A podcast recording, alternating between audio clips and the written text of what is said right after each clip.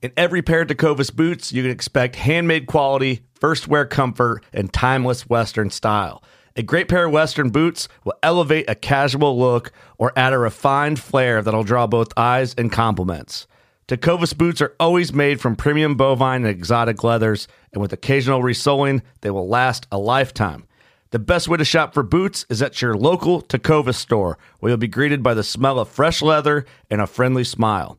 Come on in, grab a cold one, get fitted by a pro, and shop the latest styles. We also offer custom branding and leather stamping if you want to personalize your boots or fine leather goods. As spring makes its way into summer, stay cool in a short sleeve, moisture wicking pearl snap or make your own shade with one of their classic straw hats, new in both men's and women's styles. And if you're planning to hit the road, Tecovas' ever growing lineup of rugged and full grain leather bags will get you where you're headed in style and are built to last decades.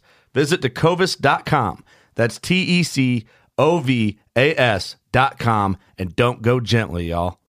Fishing like a local isn't just about catching fish. It's about connecting with the environment and the people who call it home. It's about hearing the stories and traditions that have been passed down for generations and sharing unforgettable moments with the people you meet along the way. Fishing like a local is having an experience that stays with you forever. And with Fishing Booker, you can experience it too, no matter where you are. Discover your next adventure on Fishing Booker. In every pair of Tecovas boots, you can expect handmade quality, first wear comfort, and timeless Western style. Tecovas boots are always made from premium bovine and exotic leathers, and with occasional resoling, they will last a lifetime. The best way to shop for boots is at your local Tecovas store, where you'll be greeted by the smell of fresh leather and a friendly smile. Come on in, grab a cold one, get fitted by a pro, and shop the latest styles. Visit tecovas.com. That's T E C O V A S.com. And don't go gently, y'all. From the nation's capital, this is the Fly Fishing Consultant Podcast with your host, Rob Snowhite.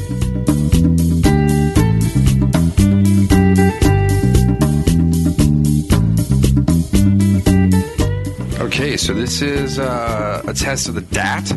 We've got the Potomac Snakehead tournament coming up this weekend, and if I can successfully podcast with this DAT that I bought four years ago, then I'll probably take this with me to ICAST and IFTD. It's cold, rainy today. It's uh, the 30th, no, it's the 29th, I should say, of May.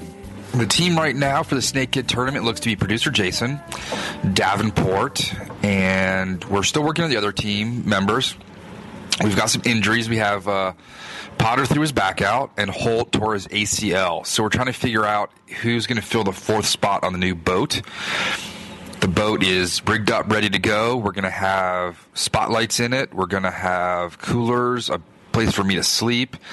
I'm gonna have to drink some some Ensure and some five hour energies mixed together to keep me going.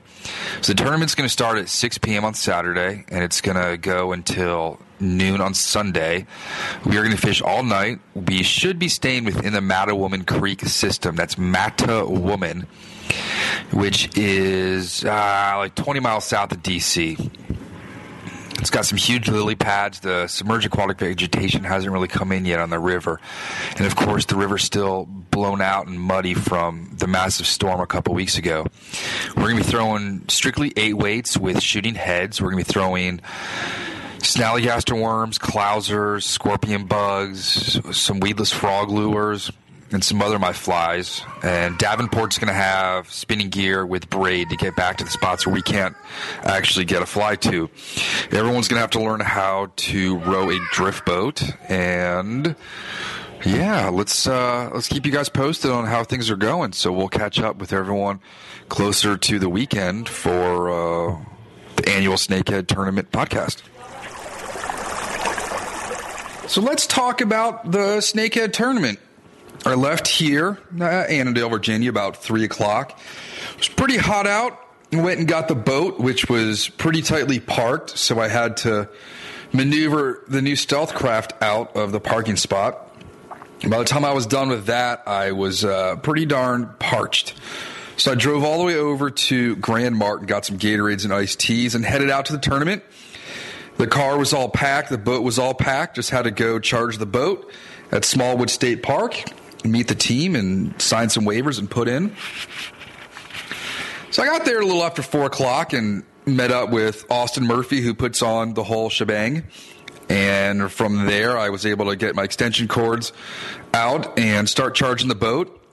One thing that was pretty awesome was the amount of people that came over to check out the Stealthcraft boat. Most of the boats there were aluminum boats that were decked out, literally the decks on them for bow fishing. We were the only conventional fishing boat, I think, there at the time. So it was the paint job on the side of it, the seats, the pulpits, the light systems, the cup holders. People were very impressed. They they didn't really know what to make of the boat, but they thought it was pretty awesome. So I thought that was pretty cool. And then the team started showing up. Davenport came over, started loading her gear into the boat, and then Jason and then Holt. We signed our waivers. We did our raffle tickets, uh, our door prizes. Put our names in the bucket for that. I bought a T-shirt. I'm wearing it now. It's the 2014 Snakehead Tournament. And this year, they went with a lighter material which is a lot nicer. It's lighter. It's it was pretty hot and muggy today, so I really enjoyed not having a thick heavy duty cotton shirt on. You can get them probably still available on uh, PotomacSnakehead.com. So we got the boat all loaded up, leaders tied, rigged, and everybody had like two to three bags of gear with them. And it was pretty amazing that we were still able to walk around in the boat with the coolers and the gear all the rods. Now we did have conventional tackle in the boat. There were three spinning rods, and then there were the fly rods. And we pushed off a little bit. Around, so the official start was about six o'clock, but due to Holt getting there a little late because he's got the bum knee and things were just slowing him down, we didn't take off until about seven ish. And then, of course, the outboard didn't want to work, so that was interesting. And right about the time we were going to get a tow from a guy, Holt got the outboard going, and we jetted right up to where the lily pads were last year. Now, if you remember the last year's tournament, it was much later in the season, by about six weeks later than it was this year. Thus, the lily pads really hadn't grown in. Tide was incoming, so we started working the edges of the spatter dock and we fished the shorelines. Again, just super fishy areas. We're talking lily pads, aquatic vegetation, weeds, down trees, logs, duck blinds, overhanging trees, fallen trees, old pylons, just all sorts of stuff in the water and no fish around there. Now, there are things that were going against us. As I was driving down Indian Head Highway to the park, I noticed there were crazy amounts of very expensive bass boats leaving the area. Turns out there was an FLW tour. I don't know what that stands for, but I think it had to do with Walmart originally. So there was about a hundred plus bass boats pounding Mattawoman Creek all day. Then you throw in all of the poor water quality since we had the massive flood several weeks ago. The water still is pretty murky. Plus, you have all the other boats in the water that are generating a lot of noise, like the specifically calling them out the bow fishermen. So they're using generators and lights and making a lot of ruckus. They've got stereos blasting. So there's three things against us automatically trying to find these fish. And Holt got into a nice, very nice bass in the lily pads. The lily pads were like dinner plate size, where last year they were, remember those old aluminum trash can lids from back in the day and used to use them as shields when you were a kid playing like sword fights. They were bigger than that last year. So all the flies I had tied for this tournament were based on the lily pads that I was going to cast on top and drag them off and hopefully get blow ups. So things were a little unexpected. So we fished the shoreline. Jason saw the funny sign, which we forgot to go back and photograph, but we'll go back and get it for him. It said, um, when red lights flashing clear area or something it turns out that area is the naval warfare college grounds. so who knows what's going on there.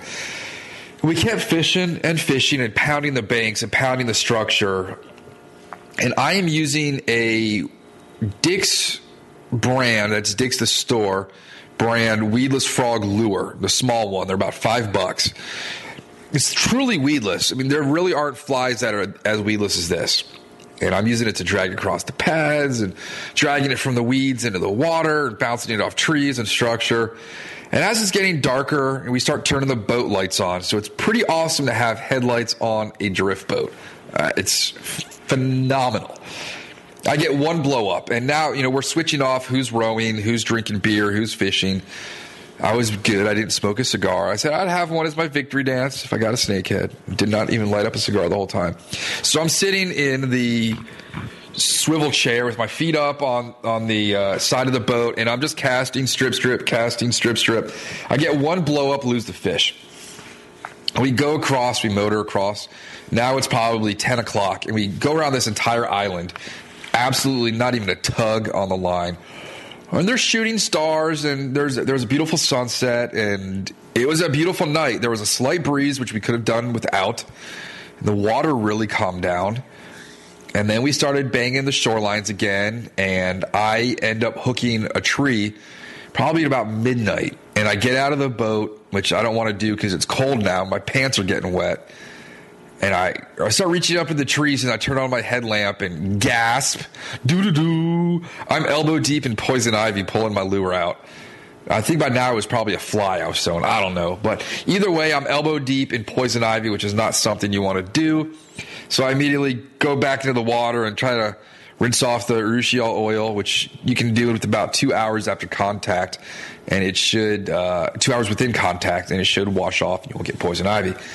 So now we've got the internal headlights or the internal lights on the boat, which are LEDs. We've got the nav lights on, the red and green, and uh, fore and aft headlights. And you can see little one inch long, like baby shatter minnows, all around the boat, but nothing's coming up and eating them. And we just kept fishing and fishing and fishing. And now it's like about one o'clock, and Holt's got to go home, and he needs to take his dogs out, feed them, and go to bed because he's got the bum knee. So we drop him off and then go and fish around the Smallwood State Park docks. And if I'd known really that they had dumped you know, like a thousand largemouth bass in there after the tournament, we probably would have worked the actual dock structure a little more.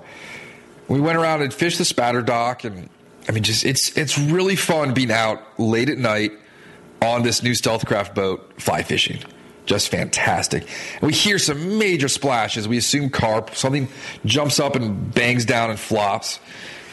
And we fish a spatter dock, nothing. And Davenport's throwing, they're throwing chatterbaits. I really can't tell you what it is, but it's got a whole lot going on. There's like this piece of metal on it, like the size of a beer can tab, that kind of, I guess, shakes and makes it weedless. And right when she's getting ready to pull her lure out to cast again, something monstrous takes a bite out of it. And it's the kind of thing that happens so fast. We didn't know what was going on. It's like 1.45 in the morning. We're all exhausted. And she loses it. And we're like all right let's head back to the dock. And i figure all right i'll uh, i'll sleep in the boat. Holt's at home in his nice warm bed. Davenport's up in her car. Producer jason's in his car. I'm like all right how bad can this be? So i've got on my bass pro shops pants. I got my chaco flip-flops and I also got a bathing suit underneath because I had been at a pool party for my daughter's birthday. I'm wearing my long sleeve Stealthcraft t shirt, my Simms sun shirt over that, and then I put on my old OAR hoodie. And then I've got on a buff over my face and a windstopper hat. And I curl up on top of a pile of life jackets, and, I, I'm pretty beat. We've been fishing seven, eight, nine, 10, 11, 12 about seven hours, and that's you know I've been up since about five forty-five that day, so I fall asleep pretty quickly.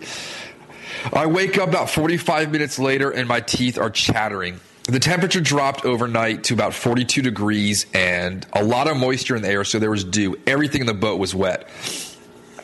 And Holt had brought us a bunch of little bar towels from.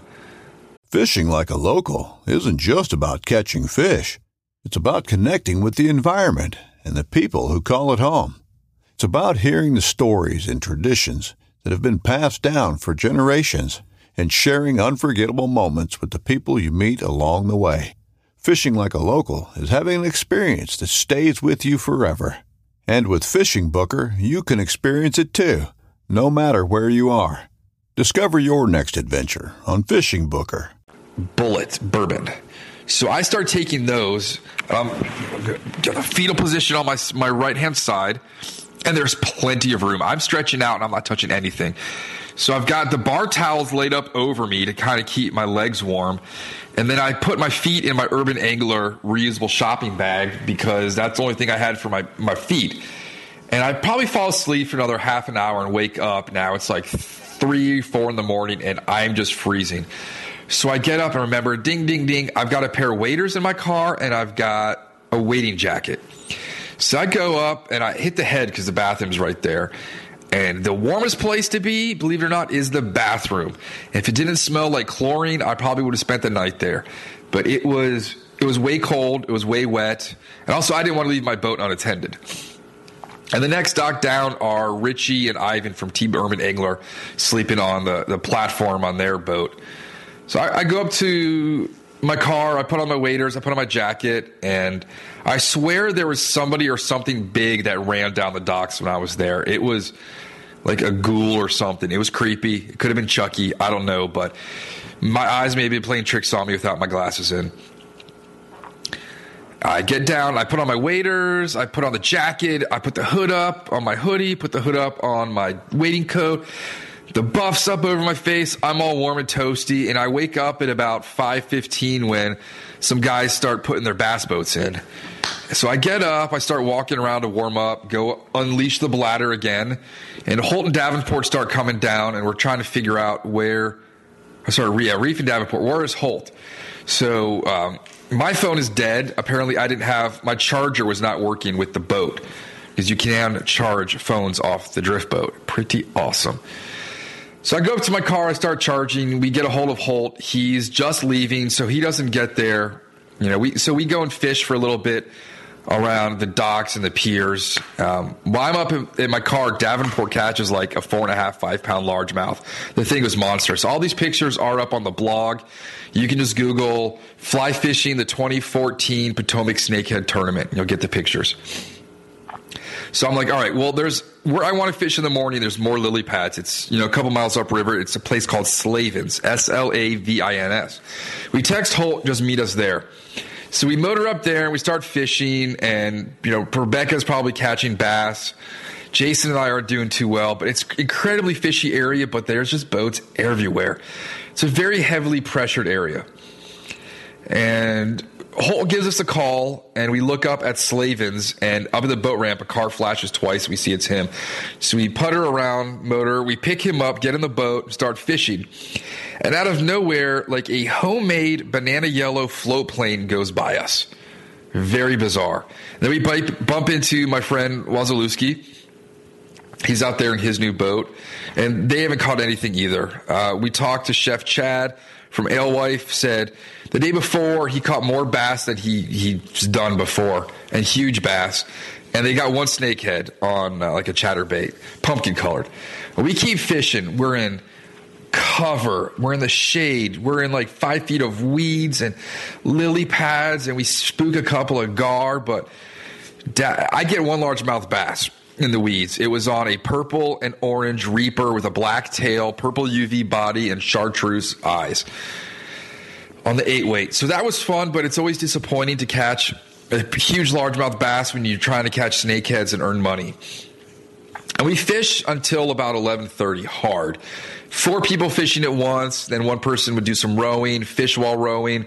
We're throwing, we're changing flies. Jason's throwing worms. He's throwing reapers. He's throwing um, weedless frog flies. He picks up spinning gear and he, he, eventually hooks one fish on spinning. And we fish hard and we call it at about 11:30 and motor back. I want to first just get out of my grimy, nasty clothes. We, we pull the boat out, go up, and everyone's already up there. They're lining up with their snakeheads and giant tubs and, and coolers that are chest high. There's free beer from Flying Dog and you'll hear them later in this podcast. There's free oysters, all you can eat, and there's all you can eat fried snakehead, like breaded chunks or battered, I don't know. And then Chef Chad eventually starts cooking up tacos with slaw and pico de gallo. I just want like something else because I don't eat seafood. I don't eat fish. I'll eat oysters, but I just wasn't in the mood. I was beat. You know, I maybe got two and a half hours of sleep in the last two days. Uh, didn't really have much caffeine in me. And I want to go home, but we've got to wait for the weigh in, we've got to wait for the raffles, and then the prizes. It was pretty gruesome seeing the, the weighing of the fish, and you'll hear more about that later on when I do my interviews. But they were gory and bloody and just covered in slime, and people are holding them. There's little kids picking them up and holding them. Everyone's just passing beer around. Dalton shows up, and some other guys from TPFR. And we hang out with the Urban Angler crew. Everyone's drinking beers and having fun, and we're all just exhausted and I've never been to a slower raffle for the door prizes. I win a snakehead controller hat and a fish and wildlife koozie.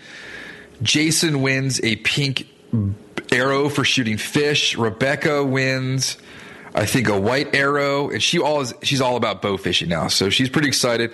Then she wins the raffle again and gets the line for a bow. And then eventually Holt wins a PotomacSnakehead.com logoed mug. I'm sure he probably has uh, full of whiskey right now.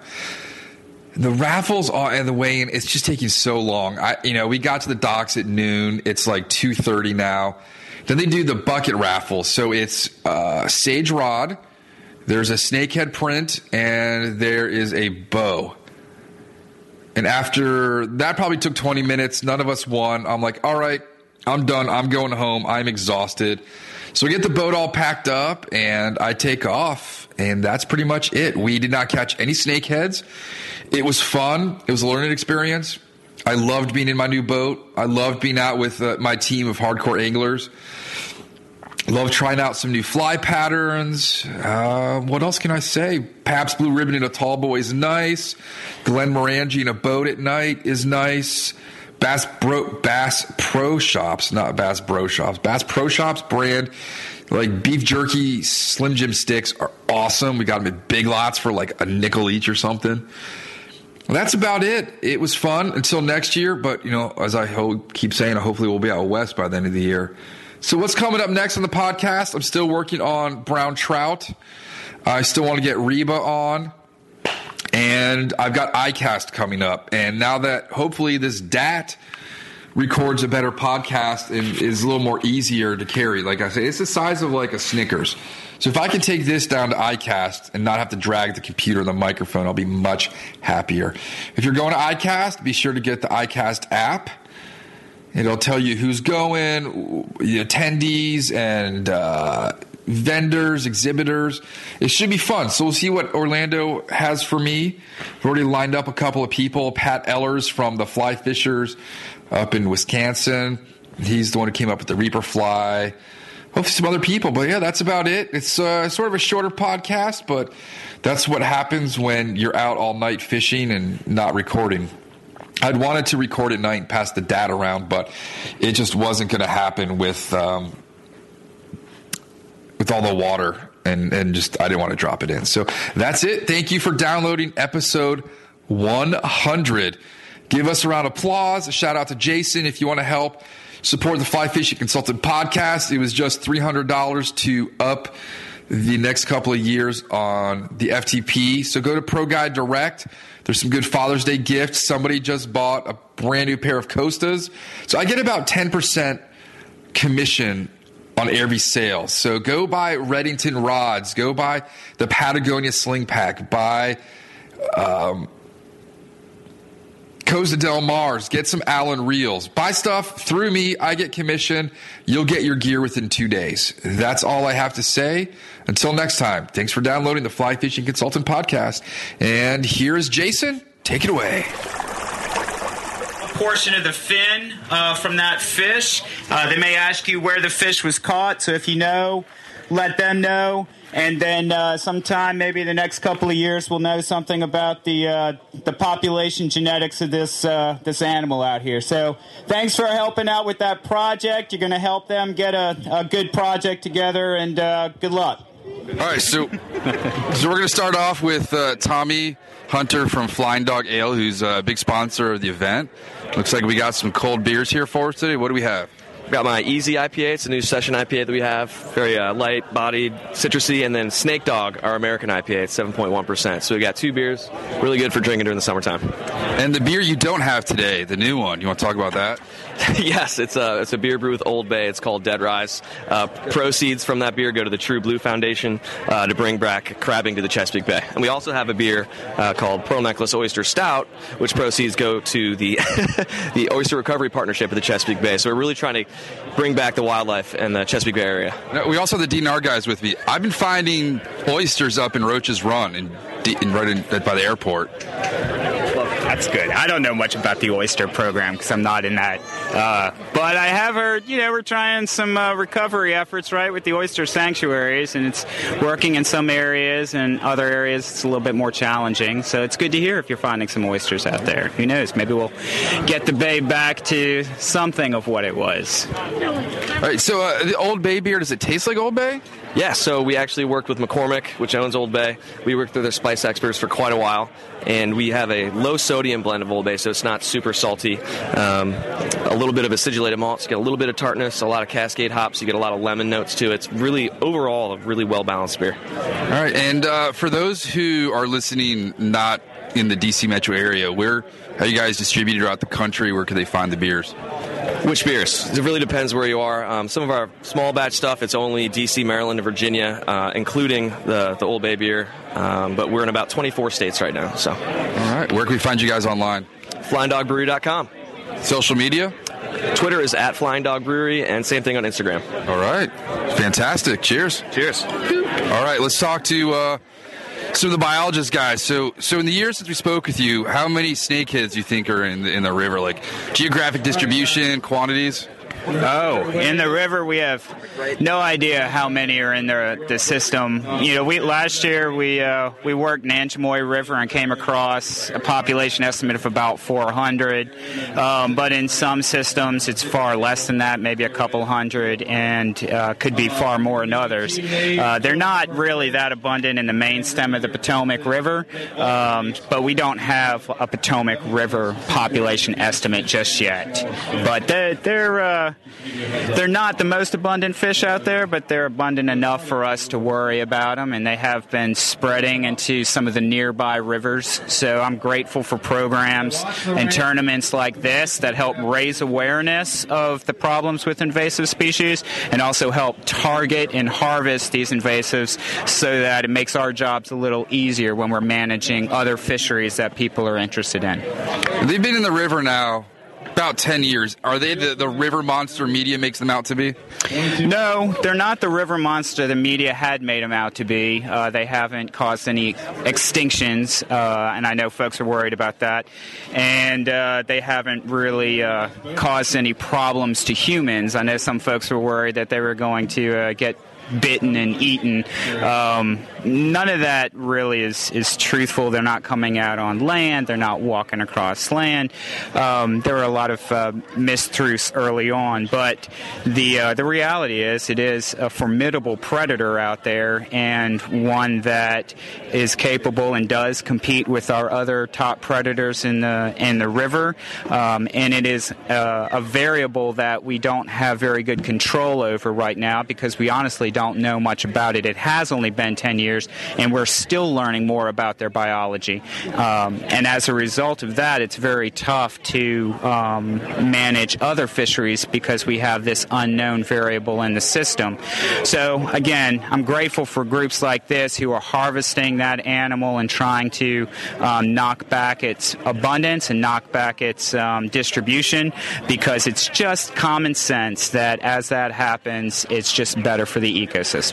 You said yesterday this might be like 10 to 15 percent of the population taken out locally.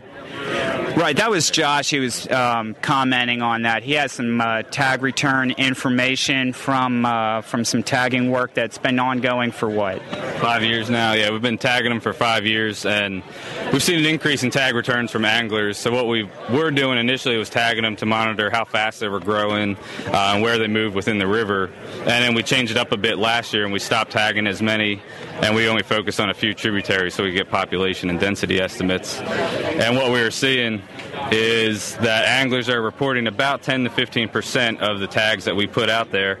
So that's a pretty good number, actually. Um, just anglers alone are catching 10 to 15 percent, and then as agencies, we can catch anywhere from 10 to 25 percent. It looks like. So we have the potential there to really do some damage to the population. And as being Fish and Wildlife, which is a, a full federal as opposed to state and local, um, what do you, what are you guys doing to make sure people aren't you know, removing them alive and transporting them.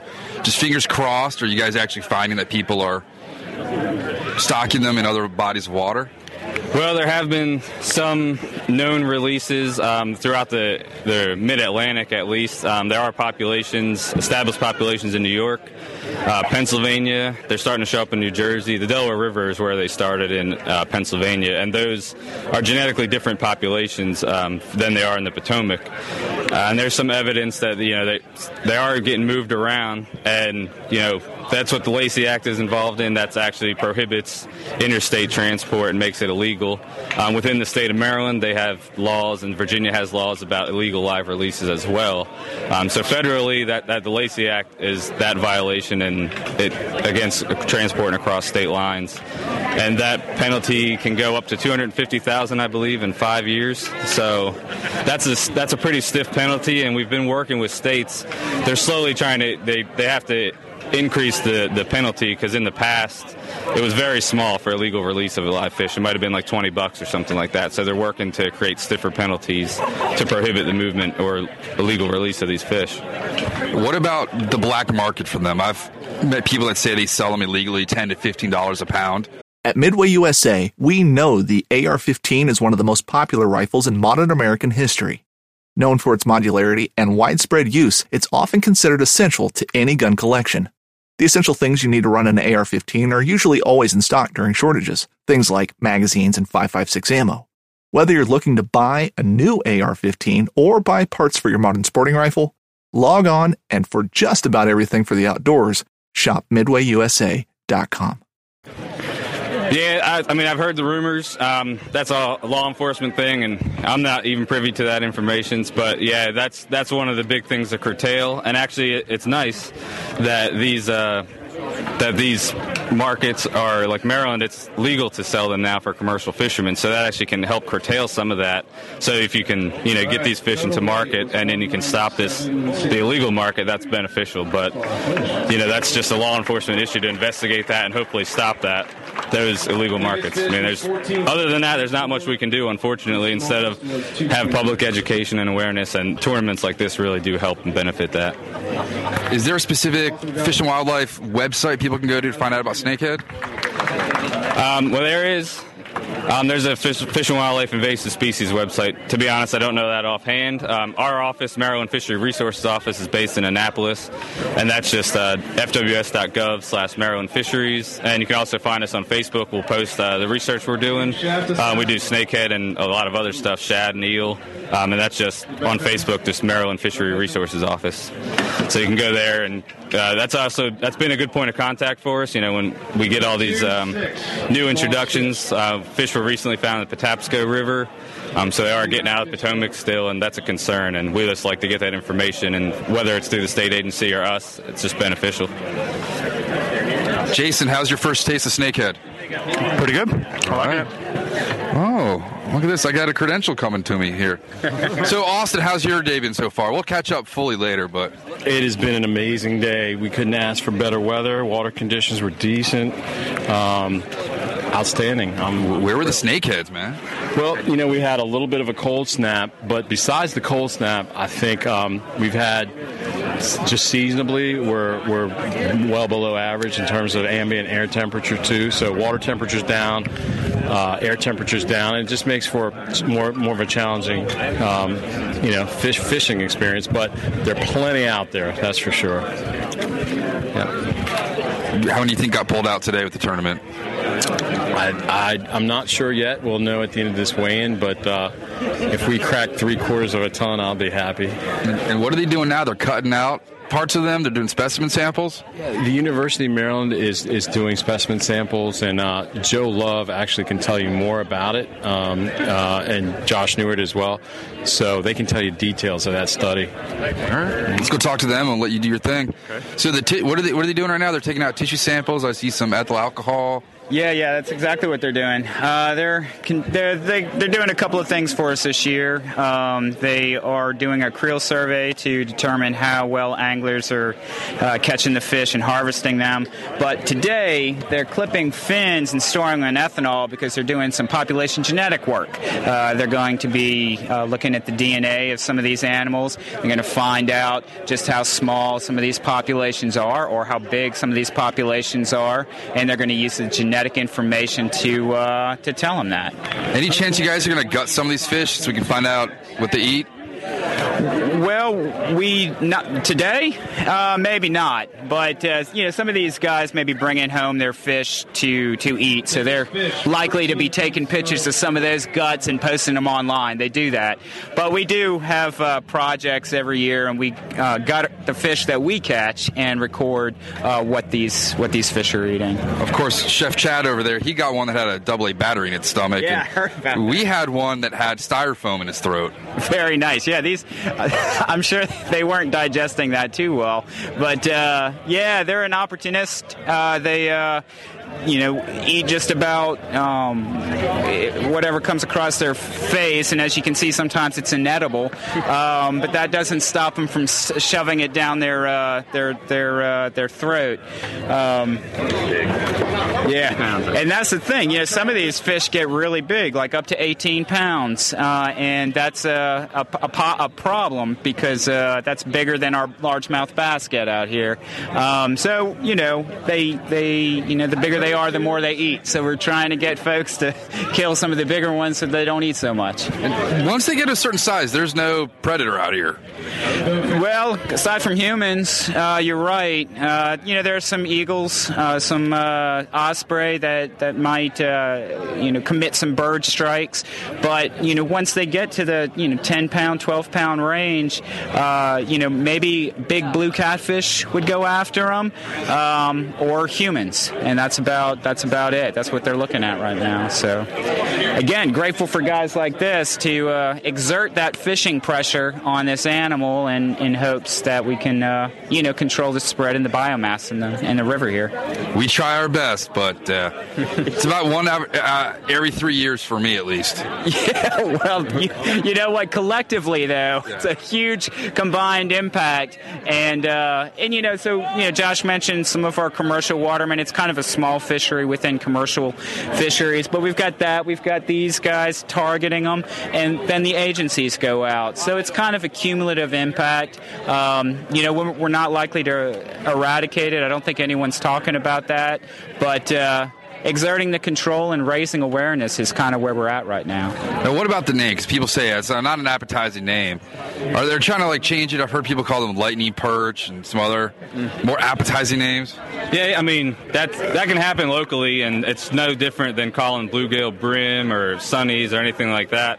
Um, it's a big process to get the name officially changed, um, but for marketing purposes, they could do that if they wanted. Um, you know, Patagonian toothfish, that's Chilean sea bass, so they changed that because it's not very appetizing. But I think one of the, the good things that people can feel about is you know it's a northern snakehead. You might you know might or, not order it at a restaurant, but once you taste it, it's good. And then secondly, you don't have to. You know, if you're getting at a restaurant, you're not seeing what it looks like. You're not dealing with the teeth. And then once you taste it, it is good. So you hopefully you'll eat it. And the the added benefit is you can say, look, you know, this is catch all you can get. You know, you can. There's no size limit. There's no creel limit. You can catch as many as you want, and you can feel good about it. So you can feel like you're doing a service to the environment, and you're not, you know, worried about eating an endangered species or, or fishery that's overfished. So I think that's that's kind of the added benefit to keeping it a northern snakehead, and you know, hopefully people can get over that and just at least give it a try. It's not like it's a, a bony fish. It's nice, white, flaky, got a great taste to it. Also, talk about eating them. Um,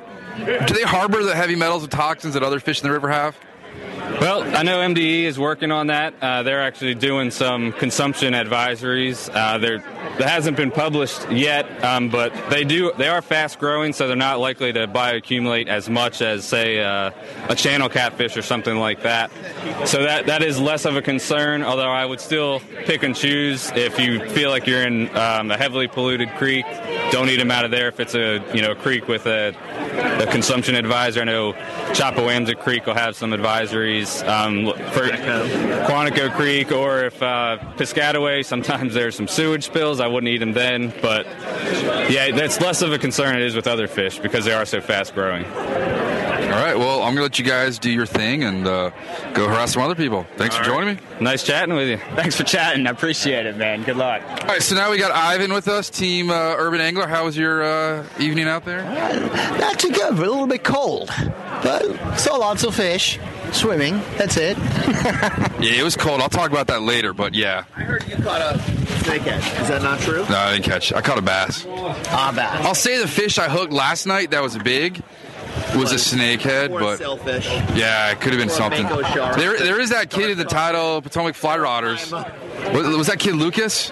He's like, "Ah, I call myself an Arctic char in Rock Creek, so you never know what's out there. Hey, I'm Davis, walking out 14 on Yeah. Instagram. How's it going? Good. So, uh, how's the new boat? What, what are you driving these days? Uh, it's it's uh, Grizzly Tracker 1646, 25 horsepower. Uh, polling platform and uh, in the front too. Also, so you can it's easy to cast. You can pole it. Uh, a little bit difficult sometimes when it you know get in the weeds, but it's fine. I mean, you can really go through skinny water. You can approach them, you know, very stealthy, and it's great. It's an awesome little boat. Yeah. And Ramek, we didn't see you out there. Where were you overnight and fishing and whatnot? Oh, we uh, we hit Little Hunting Creek uh, last night. That was to no avail, and then uh, this morning missed my wake up call. Ended up hitting Four Mile Run, stalking the banks there, and spooked probably a 15 pound snakehead. Yeah, upstream of the uh, upstream of the bridge on the high tide. Took my first step in, and he shot right out the, the vegetation there on the bank, probably like less than a foot of water. It's a good time, you know. It's it's it's not easy fishing for these things, but it's sure sure as hell is a lot of fun. And your reward now is free beer, free oysters, and free snakehead. Yes, that is correct. It's all. It's good. Holt, what do you think? I think it's a fantastic time. It's a great event. All right, let's see who else we can talk to. How'd you say your Instagram again so we people listening out in podcast land? Uh, Davis Walker. And you're from Georgia? Yes. Whereabouts? Uh, I went to school in Athens, uh, University of Georgia. When'd you graduate? 2008. Uh, so you don't know the band Tibbet Street? I do not. Uh, I'm gonna have to get you a copy of the CD. All right, well enjoy your beers and let's go watch some some weigh-ins. widespread All right, we got Wazalewski here. How'd you guys do? Uh, we got skunked the entire weekend. Actually, Porter caught one bass. That's about what I caught. Yeah, we're kind of rookies. We're a little bit out of our league here. 250 pound bass. 250 pound bass. Did you guys see the cooler over here? We were watching the weigh-in. Those guys look pretty impressive. I'm a little, little jealous. Half the shots are right in the head. Yeah, that thing looks like a Dorado. It's so big. Dude, All the shots. Yeah. I had some envy, a little bit of envy there. Definitely. How's how's the boat working for you? Well, it's working okay. Um, it's about 50 years old. It's 1965 uh, Lumacraft. Uh, it's seen some better days, but uh, I'm probably the fifth or sixth owner by this point, and uh, I hope to treat it well. And your trolling motor maintained you guys all night? Uh, yeah, we had to pull back in around midnight. Charged it for about four hours, and uh, made it back out again this morning. Where'd you guys sleep? Uh, my house. Damn. Jealous. I wish we would have slept on the bank somewhere. We were prepared to camp, but we thought we'd come back home. It was a little cold last night. I heard it went down in the 40s. Yeah. Yeah. A little, little cold. I've never used a shopping bag as a put my feet in before sleeping at night. Hey, it works in the snow. Should work with uh, fishing too. Yeah. All right, let's go drink some more beers. Word. So Rebecca just said she wasn't going to say it, but you caught the most fish of our uh, team here, It's true. and they like the chatterbait, They did. I think that's what I caught all three of them on. and those were thrown on what kind of rod? A graphite rod? Is that what you mean? That works. Yeah, at least we were, we were prospecting for where they were. may not have been a spinning rod, but uh, you know, I like to I like to use both spinning and fly. Just keep it keep it diverse. How's the How's the new boat working for you? Your boat? Yeah. it was pretty sweet. Nice neon green lights. Um, could charge my iPhone. Sweet seats are pretty cush. They were very nice. Yes, All right. How's the snakehead? Did you eat some? it was quite tasty actually. It's like fried catfish. You get some oysters? Not yet. I'm I'm gonna wait and get something on the way home. Some land food. like McDonald's. No, that's gross. Maybe Taco Bell. That Taco Bell's not gross. McDonald's is gross. Indeed. All right, let's go see who else we can talk to. All right, we got a familiar voice here from Tie Fest from two years ago. You want to talk about your artwork and your experience at the tournament this year? Well, I'm a big fan of snakehead fishing, and uh, this tournament's huge. A lot of people here, and uh, I have to say I didn't catch a snakehead, but lots of bass. Had some fun. But um, donated some artwork for the raffle. It's a capital snakehead. It shows a snakehead eating a uh, DC rat with the capital in the background. Pretty cool. Um, Where can we find that if we want to get a, a print ourselves? Well, my studio is um, 214 West Street in Annapolis, uh, Maryland. And did you find yourself on Moldy Chum like I told you you were on there? Yes, yes. My uh, my video of uh, me printing fish. I also have some uh, snakehead prints as well um, that I did from ones I caught. And you fished out of a kayak? What kind? Um, well, I was I was in uh, my old uh, mainstream, but I just re-upped on uh, a new uh, Jackson Cuda 14, and uh, it's sweet. All right, all right. Did you stay out all night? I did. I got about 20 minutes of shut eye. Wow, more power to you. All right, well, go get yourself a nice cold one. I shall. Thanks. First is going to be our novelty kind of prize, which is the smallest fish award. It's for seventy dollars. That goes to Shaft Assassins, Captain John Boyd, and that fish weighed in at, I believe, zero point two six pounds. Mhm. Awesome. Place in the bow fishing category. Shaft Assassins again with Captain John Boyd, seven hundred and thirty dollars. I'm taking it home. Awesome work. The total weight of 185 pounds. Second place, bow fishing category, the real phenomenon, Captain Kyle Curtis, $1,010. Go on, guys. Awesome work. 197.68 pounds. Good work, guys. Good work. Yeah, thank you. All right, next up, we have Big Fish with the bow.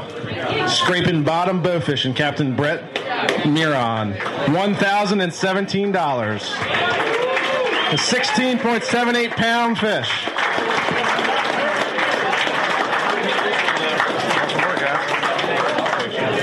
And first place in the bow fishing category, $1,630 Nocturnal Misfits, Captain Dutch Baldwin. Total of 240 pounds of snakeheads.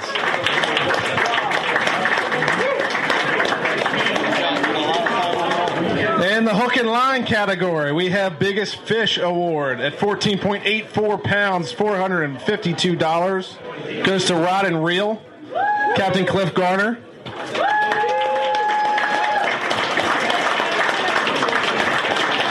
Awesome work, guys.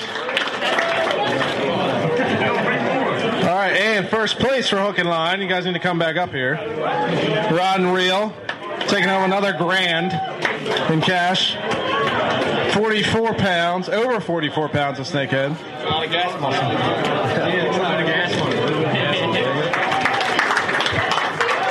Yeah. Awesome job, guys. There's a lot of snakehead. We're going to post all the results here shortly. They're working on the complete list in case anyone's curious. Austin, we're rolling out. Man, it was so nice to have you out here. The fly fishing community was well represented, and uh, the day, the weather was gorgeous. So thank you so much for being out. Heck yeah! Until next year. Appreciate it, bro. Thank you. Thank you for joining us for the Fly Fishing Consultant Podcast. For more information or to contact Rob, please go to www.robsnowhite.com.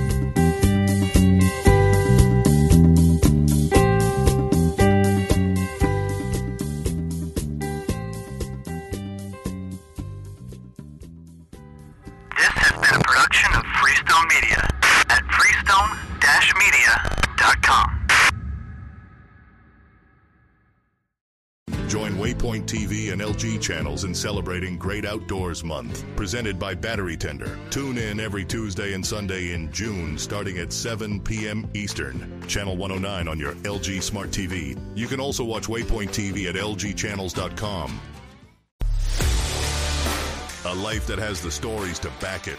A life to be proud of. It's a Winchester life. Yeah, baby. Six eight Western. Oh, mule deer, baby, right there. Tune in every Tuesday at 7 p.m. Eastern on Waypoint TV. Through the Blackwater bayous and in the dark Louisiana night floats a duck camp, alive with the sounds of swamp pop and the smells of Cajun cooking. From